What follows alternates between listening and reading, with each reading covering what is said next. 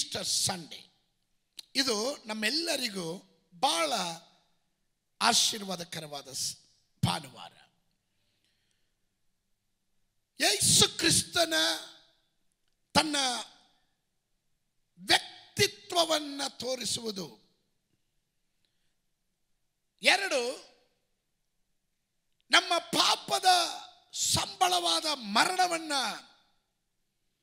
ನಿಷೇಧಿಸಿದ್ದು, ಮೂರು ನಮಗೆ ನಿತ್ಯ ಜೀವವನ್ನು ಕೊಟ್ಟಿದ್ದು. ಇದೇ ಪ್ರಧಾನವಾದಂಥ ಕಾರ್ಯಗಳು ಈ ಈಸ್ಟರ್ ಮೂಲಕ ನಮಗೆ ದೇವರು ಕೊಡುವ ಸಂದೇಶ.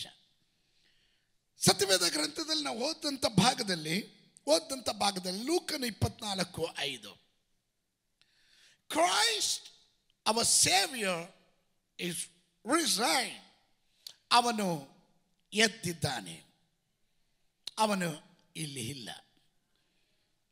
ಈ ಚರಿತ್ರೆ ಭಾಗ ನಮಗೆಲ್ಲರಿಗೂ ಸುಪರಿಚಿತವಾಗಿದೆ.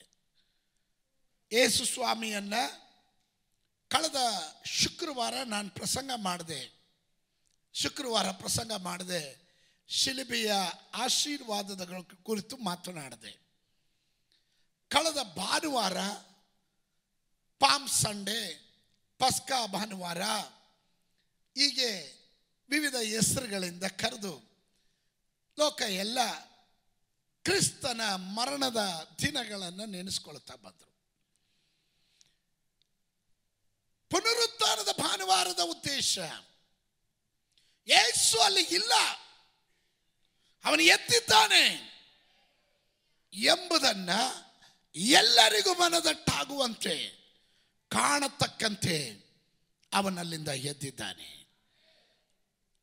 ಎರಡನೇ ವಾಕ್ಯ ನಾವು ಓದಿದ್ವಿ, ಯೇಸು ತಾನು ಜೀವಂತವಾಗಿರುವಾಗಲೇ ಆ ಮರಣವನ್ನು ಪುನ್ ಗೆದ್ದು ಪುನರುತ್ಥಾನ ಹೊಂದುತ್ತೇನೆ ಎಂಬುದನ್ನು ತನ್ನ ಸ್ವಂತ ಬಾಯಿಂದನೇ ತಾನು ಹೇಳಿದಂಥ ಭಾಗ.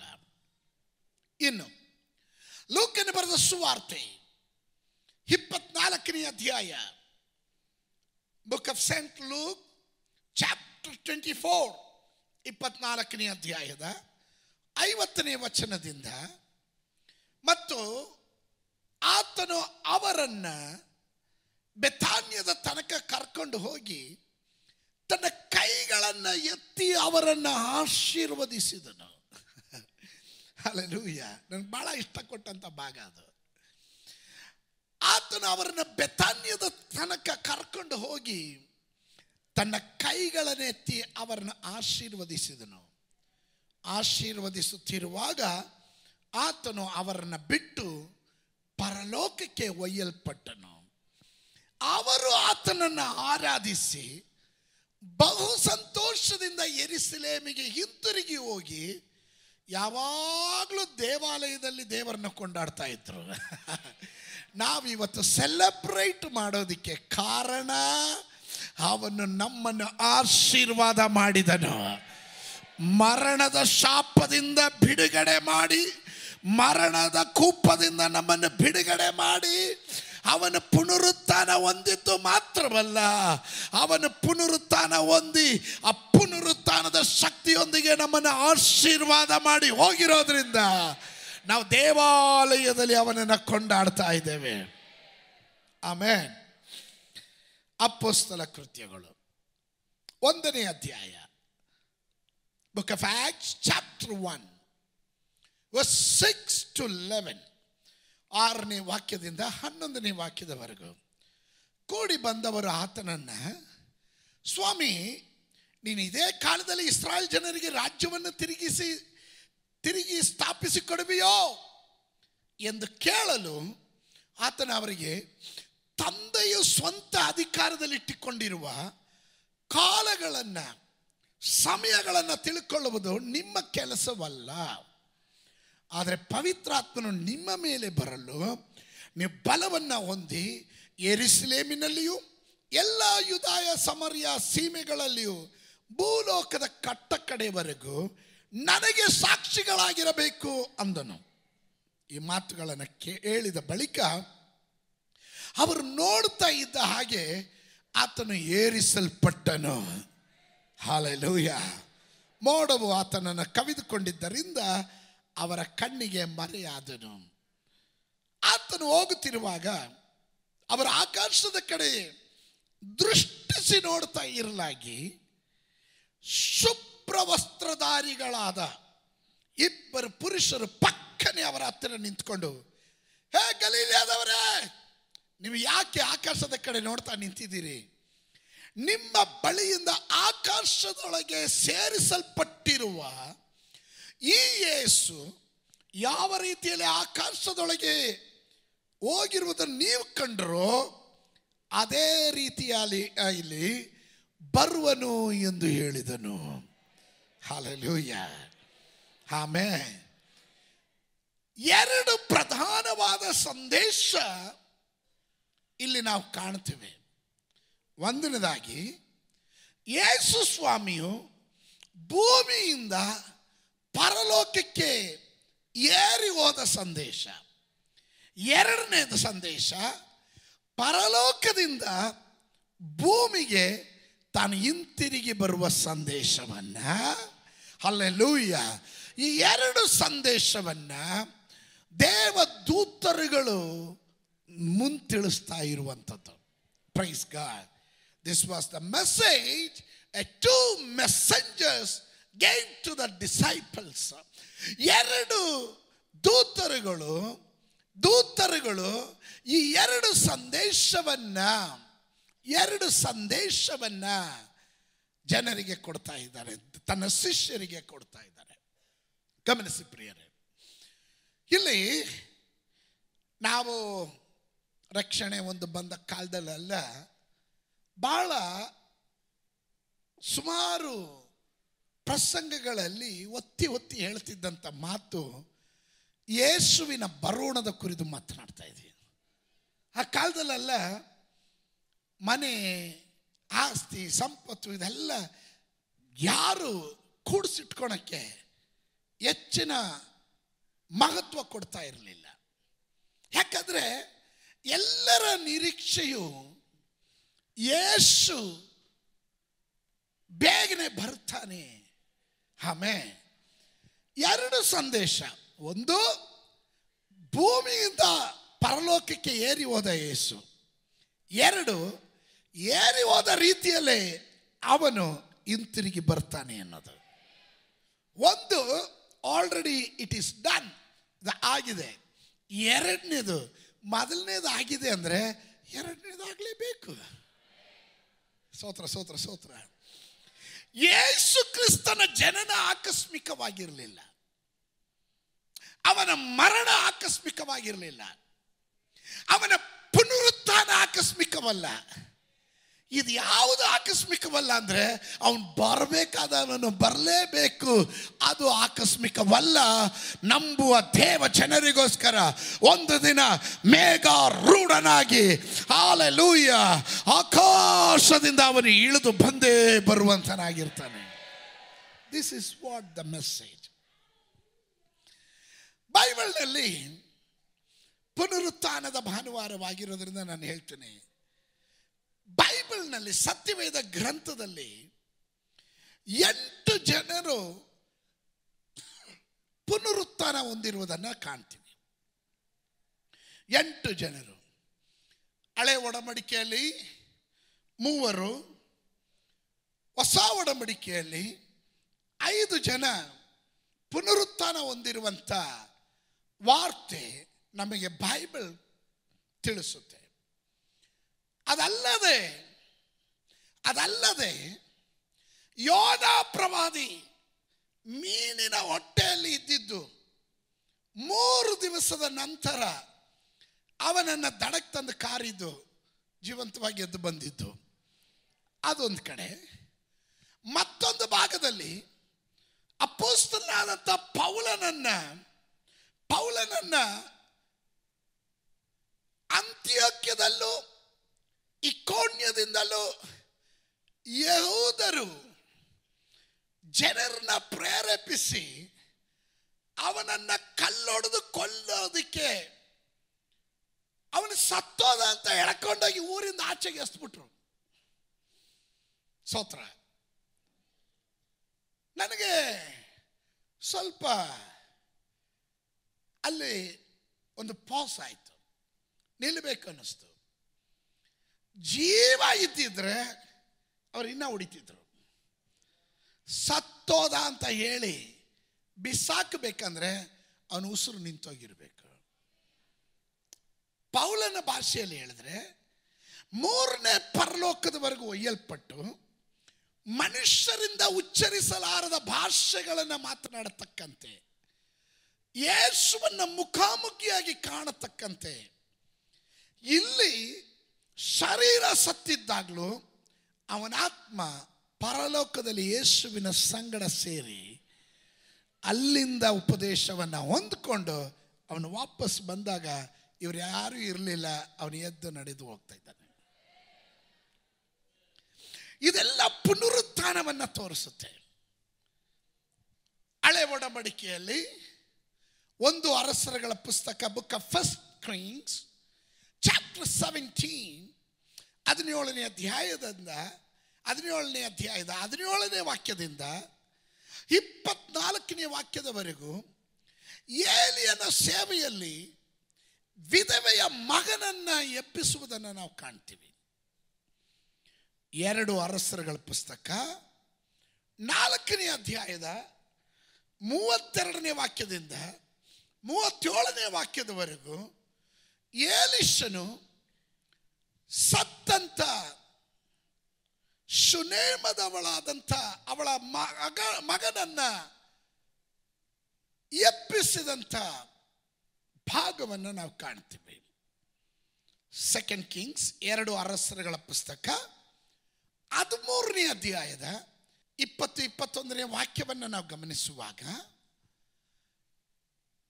ಏಲಿಷನ ಶವ ಸಂಸ್ಕಾರವಾದ ಮೇಲೆ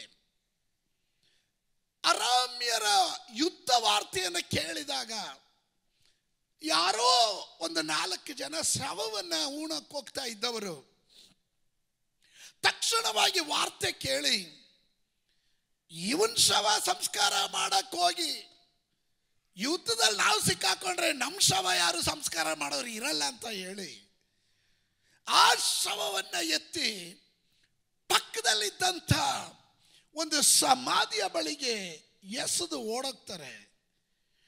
ಆ ಸಮಾಧಿ ಏಲಿಷನ ಸಮಾಧಿಯಾಗಿತ್ತು. ಏಲಿಷನ ಸಮಾಧಿಯ ಎಲುಬು ಈ ಶವವನ್ನು ಮುಟ್ಟದಾಗ ಸತ್ತವನು ಎದ್ದು ಬಂದವನಾದನು. ಹ, ಪುನರುತ್ಥಾನ ಅಂತ ಹೇಳಿದ್ರೆ ಜೀವ ಇಲ್ಲದೆ ಇರೋದಕ್ಕೆ ಜೀವ ಉಂಟು ಮಾಡುವಂಥದ್ದು. ಆಮೇನ್. ಇನ್ನು ಹೊಸ ಒಡಂಬಡಿಕೆಗೆ ಬಂದಾಗ ಲೂಕನ ಬರೆದ ಸುವಾರ್ತೆ ಏಳನೇ ಅಧ್ಯಾಯದ ಹದಿಮೂರನೇ ವಾಕ್ಯದಿಂದ ಹದಿನೈದನೇ ವಾಕ್ಯದವರೆಗೂ ನಾಯಿನ್ ಪಟ್ಟಣದ ವಿಧವೆಯ ಮಗನನ್ನ ಸಂಸ್ಕಾರಕ್ಕೆ ತೆಗೆದುಕೊಂಡು ಹೋಗ್ತಾ ಇರುವಾಗ, ಅಂತ್ಯ ಸಂಸ್ಕಾರಕ್ಕೆ ತೆಗೆದುಕೊಂಡು ಹೋಗ್ತಿರುವಾಗ ಅಲ್ಲಿ ಯೇಸು ಚಟ್ಟವನ್ನು ಮುಟ್ಟಿ ಆ ಮಗನನ್ನು ಎಬ್ಬಿಸ್ತಾ ಇದ್ದಾನೆ. ಮತ್ತಾಯನ ಬರೆದ ಸುವಾರ್ತೆ ಒಂಬತ್ತು ಇಪ್ಪತ್ತೈದರ ಪ್ರಕಾರ ಯಾಯರನ ಮಗಳನ್ನು ಯೇಸು ಸ್ವಾಮಿ ಎಬ್ಬಿಸೋದನ್ನು ನಾವು ಕಾಣ್ತೀವಿ. ಯೋಹನನ ಸುವಾರ್ತೆ ಹನ್ನೊಂದನೇ ಅಧ್ಯಾಯ ನಲವತ್ತ್ಮೂರನೇ ವಾಕ್ಯದಿಂದ ನಲವತ್ತೊಂಬತ್ತನೇ ವಾಕ್ಯದವರೆಗೂ ಓದಿದಾಗ ಲಾಸರನನ್ನು, ಸತ್ತು ಮೂರು ದಿನವಾದ ಲಾಸರನನ್ನು ಎಬ್ಬಿಸೋದನ್ನು ನಾವು ಕಾಣ್ತೀವಿ. ಯೇಸು ಮಾತ್ರವೇ ಅಲ್ಲ, ಆತನನ್ನು ನಂಬಿದ ಅಪೊಸ್ತಲರ ಸೇವೆಯನ್ನು ಮಾಡಿದ್ರು. ಸತ್ಯವೇದ ಗ್ರಂಥದಲ್ಲಿ ಅಪೊಸ್ತಲ ಕೃತ್ಯಗಳು ಒಂಬತ್ತನೇ ಅಧ್ಯಾಯದ ಮೂವತ್ತಾರನೇ ವಚನದಿಂದ ನಲವತ್ತ ಎರಡನೇ ವಚನದವರೆಗೂ ನಾವು ಓದಿದ್ರೆ ತಬಿತಾ ಎನ್ನುವಂಥ ಹೆಣ್ಣು ಮಗಳನ್ನು, ಸತ್ತಂಥ ಹೆಣ್ಣು ಮಗಳನ್ನು ಪೇತ್ರನು ತಾನು ಎಬ್ಬಿಸುವುದನ್ನು ಕಾಣ್ತೀವಿ. ಪೌಲನ ಸೇವೆಯಲ್ಲಿ ಅವರು ಕೂಡ ಬಂದಂಥ ಸ್ಥಳದಲ್ಲಿ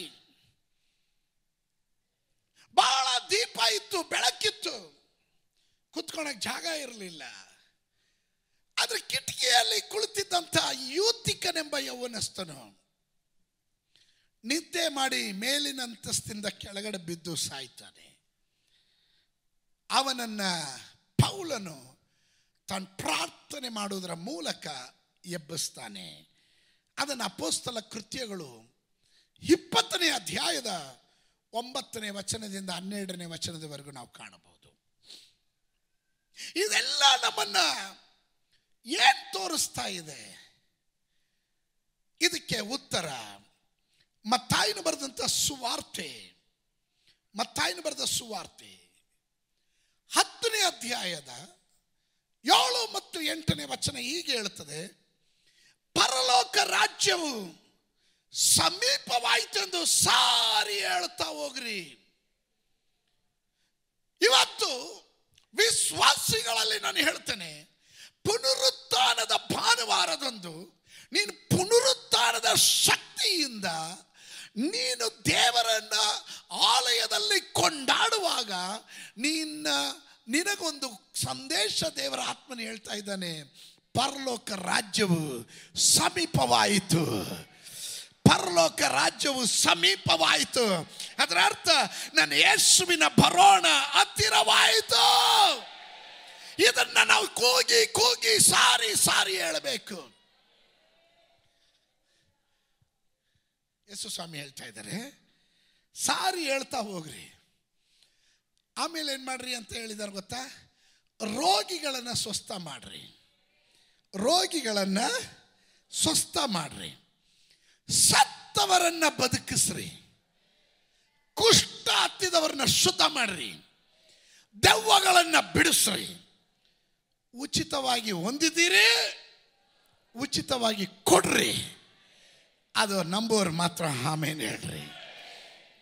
Why we believe in miracles? Why we believe in healings? This is the commandment of Jesus Christ. ಯೇಸು ಕ್ರಿಸ್ತನು ಕೊಟ್ಟಿರುವಂಥ ಆಜ್ಞೆಯಾಗಿರೋದ್ರಿಂದ we practice, we proclaim the healing and the miracle according to the Bible. ದೇವರ ವಾಕ್ಯದ ಪ್ರಮಾಣದಲ್ಲಿ ಇದನ್ನು ಸಾರ್ತೇವೆ, ಇದನ್ನು ನಾವು ಘೋಷಿಸ್ತೇವೆ. ನಂಬುವವನಿಗೆ ಇದು ಆಶೀರ್ವಾದವನ್ನು ತರುತ್ತೆ. ಹಲ್ಲೆಲೂಯ. ನಂಬದೇ ಇರುವವನಿಗೆ ದಂಡನೆ ತರುತ್ತೆ. ಆಮೇ ಸಾರುವ ಸೇವೆಗಾಗಿ ದೇವರು ನಮ್ಮನ್ನು ಆರಿಸ್ಕೊಂಡಿದ್ದಾನೆ.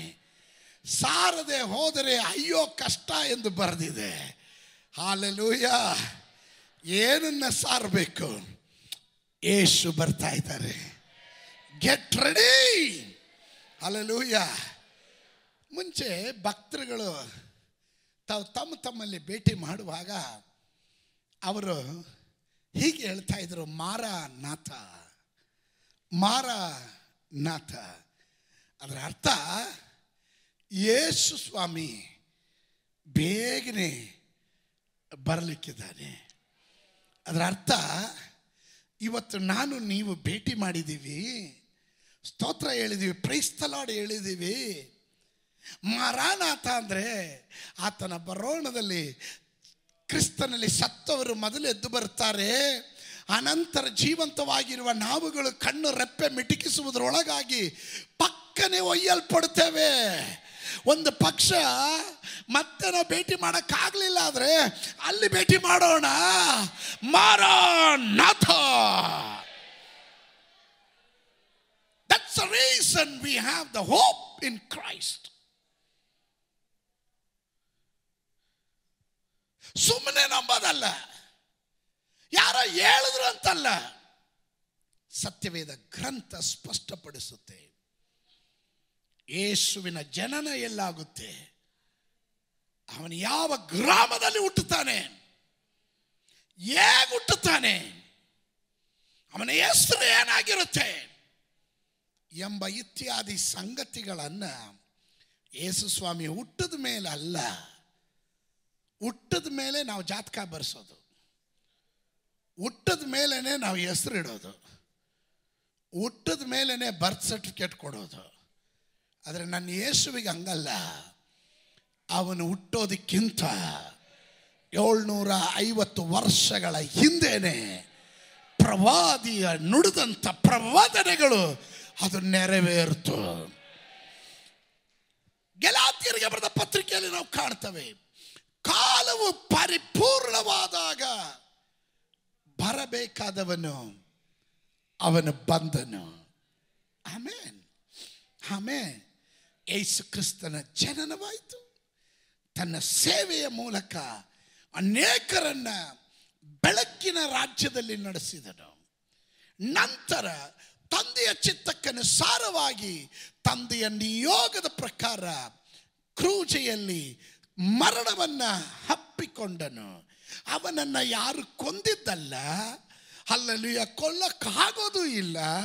ಈ ಲೋಕದಲ್ಲಿ ಇರುವಂಥ ಎಲ್ಲ ಶಕ್ತಿಗಳು ಒಟ್ಟುಗೂಡಿ ಬೆಲ್ಸೆಬೂಬನ ಶಕ್ತಿ ಆಗಬಹುದು, ಲೂಸಿಫರ್ನ ಶಕ್ತಿ ಆಗಬಹುದು, ಯಹೂದ ಅಲ್ಲಲ್ಲಿ ಸ್ತೋತ್ರ ಸರ್ಕಾರ ರೋಮ ಸರ್ಕಾರದ ಶಕ್ತಿ ಆಗ್ಬೋದು, ಯಹೂದ ಜನರ ಶಕ್ತಿ ಆಗಬಹುದು.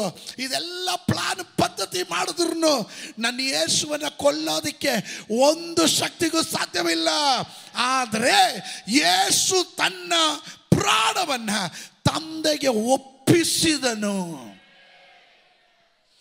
ತನ್ನ ಜೀವನದಲ್ಲಿ ಪರಿಶುದ್ಧನಾಗಿ ಜೀವಿಸಿ ತೋರಿಸಿದನು. ಆ ಮರಣದ ಮೂಲಕ ತಾನು ಪಾಪದ ಸಂಬಳವಾದ ಮರಣವನ್ನು ಜಯಿಸಿದನು.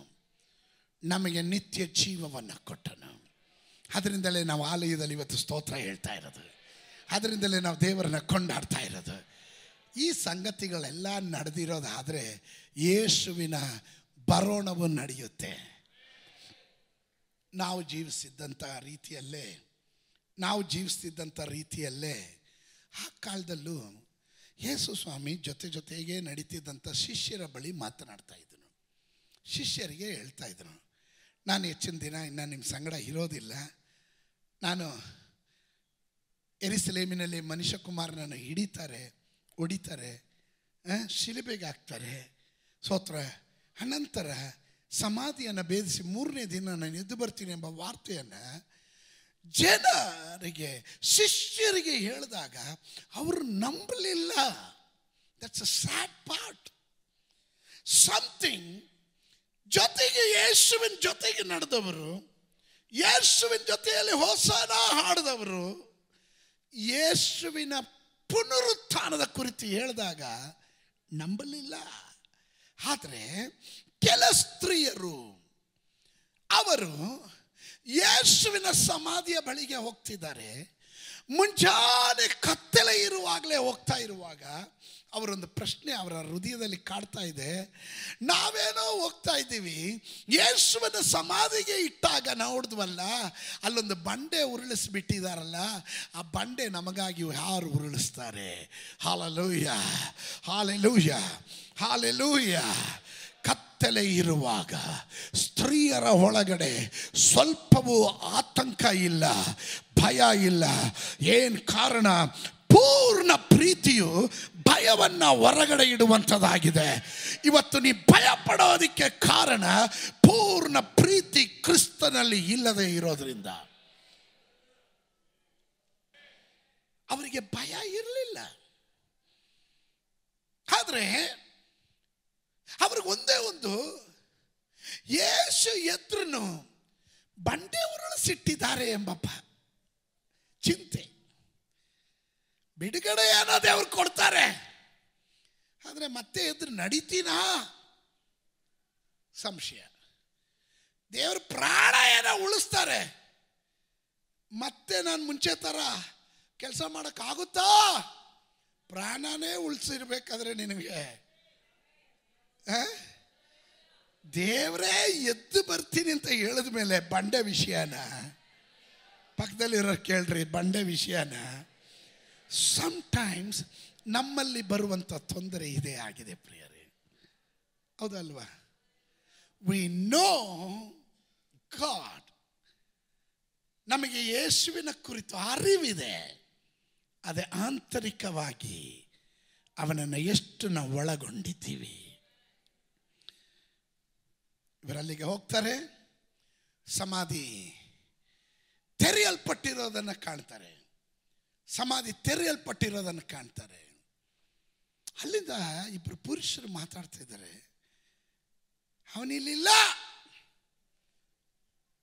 ಬದುಕಿರುವವನನ್ನ ಸತ್ತವರೊಳಗಿಂದ ಯಾಕೆ ಹುಡುಕ್ತಾ ಇದ್ದೀರಾ? ಅವನಿಲ್ಲ, ಅವನು ಎತ್ತಿದ್ದಾನೆ. ಹಲ್ಲೆಲೂಯ. ಅದನ್ನೇ ನಾನು ಇವತ್ತು ನಿಮ್ಮಲ್ಲಿ ನುಡಿಯಲಿಕ್ಕೆ ಬಂದಿದ್ದೇನೆ. ನನ್ನಲ್ಲೂ ನಿಮ್ಮಲ್ಲೂ ವ್ಯಾಪರಿಸುವ ಆತ್ಮನು, ರೋಮಾಪುರದವರಿಗೆ ಬರೆದ ಪತ್ರಿಕೆ ಎಂಟು ಹನ್ನೊಂದರ ಪ್ರಕಾರ ಕ್ರಿಸ್ತ ಯೇಸುವನ್ನು ಸತ್ತವರೊಳಗಿಂದ ಎಬ್ಬಿಸಿದಾತನು ಅದೇ ಆತ್ಮದಿಂದಲೇ ನಮ್ಮ ಮರ್ತ್ಯ ಶರೀರವನ್ನು ಎಬ್ಬಿಸುವನು. ಹಲ್ಲೆಲೂಯಾ.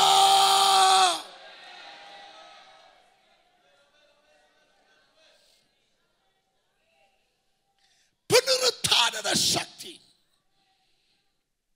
ಯೇಸು ಸ್ವಾಮಿ ಹೇಳಿದ್ರು, ಈಗ ಮಾಡ್ರಿ. ಅಪೊಸ್ತಲರು ಪ್ರಾಕ್ಟೀಸ್ ಮಾಡಿದ್ರು, ಸಭೆ ಇವತ್ತು ಅದನ್ನೇ ಪ್ರಾಕ್ಟೀಸ್ ಮಾಡ್ತೀವಿ. ಹಾಗಾದರೆ ಸತ್ತ ಶವ ಎಲ್ಲ ಎಬ್ಬಿಸ್ಬಿಟ್ರ? ಯೇಸು ಸ್ವಾಮಿ ಸತ್ತಿದ್ದ ಎಲ್ಲ ಶವಗಳನ್ನ ಎಬ್ಬಿಸ್ಲಿಲ್ಲ. ಲಾಸರನೇ ಹೊರಗೆ ಬಾ ಅಂತ ಏಕೆ ಹೆಸರಿಟ್ಟು ಕರೆದ್ರು ಅಂದರೆ ಒಬ್ಬನೇ ಬಾ ಅಂತ. ಸೋತ್ರ ಇಲ್ದಿದ್ರೆ ಸೋತ್ರ ಕಳ್ಳ, ಕುಂಟ, ಮೋಸಗಾರ, ವಂಚಕ, ವಂಚನೆ ಮಾಡಿದವನು ಎಲ್ಲ ಎದ್ದು ಬಂದ್ಬಿಟ್ಟಿರೋರು. ನಮ್ಮಲ್ಲಿ ಕೆಲವರಿಗೆಲ್ಲ ಹಂಗೆ. ಹೌದಾ? ಅವ್ರಿಗಾಯ್ತಾ? ಹಾಗಾದ್ರೆ ನಮ್ಗೆ ಆಗ್ಬಿಡಲಿ ನೋಡೋಣ. ನೀನು ತೋರ್ಸೋಕ್ಕಲ್ಲ ಯೇಸು ಸ್ವಾಮಿ ಇರೋದು. ಅವನು ಯಾ ಅವನಿಗೆ ಇಷ್ಟ ಬಂದಿದ್ದು ಮಾಡ್ತಾನೆ. ಆಮೇ ವಿ ಆರ್ ಪ್ರಾಕ್ಟೀಸಿಂಗ್. ಯೇಸು ನುಡಿದನು, ಅಪೊಸ್ತಲರು ಅಭ್ಯಾಸ ಮಾಡಿದ್ರು. ಸಭೆ will be continuously. We will pray for the sick people. Hallelujah. ರೋಗಿಗಳಿಗಾಗಿ ನಾವು ಪ್ರಾರ್ಥನೆ ಮಾಡ್ತೀವಿ, ದೆವ್ವಗಳನ್ನು ಬಿಡಿಸ್ತೀವಿ. ಓ, ನೀವು ಸೋತ್ರ ಹೇಳಲಿಲ್ಲ. ಸಾರುವ ಸೇವೆಗಾಗಿ ನಮ್ಮನ್ನು ಕರೆದರು. ನಮ್ಮ ಒಳಗಡೆ ಯೇಸು ಸ್ವಾಮಿ ಆತ್ಮವನ್ನು ಇಟ್ಟಿದ್ದಾನೆ. ಯಾವ ಆತ್ಮ? ಅವನನ್ನು ಮರಣದಿಂದ ಎಬ್ಬಿಸಿದ ಅದೇ ಆತ್ಮನನ್ನು. ಅದು ಉಳ್ಳವರು ಮಾತ್ರ ಗಟ್ಟಿಯಾಗಿ ಒಂದು ಆಮೇಲೆ ಹೇಳ್ರಿ. If you have the resurrection power inside of you, ಆ ಪವಿತ್ರ ಆತ್ಮನ ನಿನ್ನ ಒಳಗಡೆ ಇದ್ದರೆ ನಿನ್ನ ಜೀವನದಲ್ಲಿ ಯಾವುದಕ್ಕೂ ನೀನು ಎದುರ ಅವಶ್ಯಕತೆ ಇಲ್ಲ. ನೀನು ನೀನು ಮರಣವನ್ನು ಜಯಿಸಿದ ಯೇಸುವನ್ನು ಹಲ್ಲೆಲೂಯ ಕೊಂಡಾಡುವಂತನಾಗಿರ್ತೀವಿ. ಆಮೇನ್. ಕಾರಣ ದ ಕಮಿಷನ್ ವಾಸ್ ಗಿವನ್. ನಿಯೋಗವನ್ನು ತನ್ನ ಸಭೆಗೆ ಯೇಸು ಸ್ವಾಮಿ ಕೊಟ್ಟನು. ನೀವು ನನ್ನ ಜೊತೆ ಇದ್ದೀರಾ? Listen to me, listen. ಯೇಸು ಸ್ವಾಮಿ ಹೇಳಿದ್ರು, ನಾನೇ ಪುನರುತ್ಥಾನವು ಜೀವವೂ ಆಗಿದ್ದೇನೆ. ನಾನೇ ಪುನರುತ್ಥಾನವು ಜೀವವೂ ಆಗಿದ್ದೇನೆ. ನನ್ನನ್ನು ನಂಬುವವನು ಸತ್ತರೂ ಬದುಕುವನು.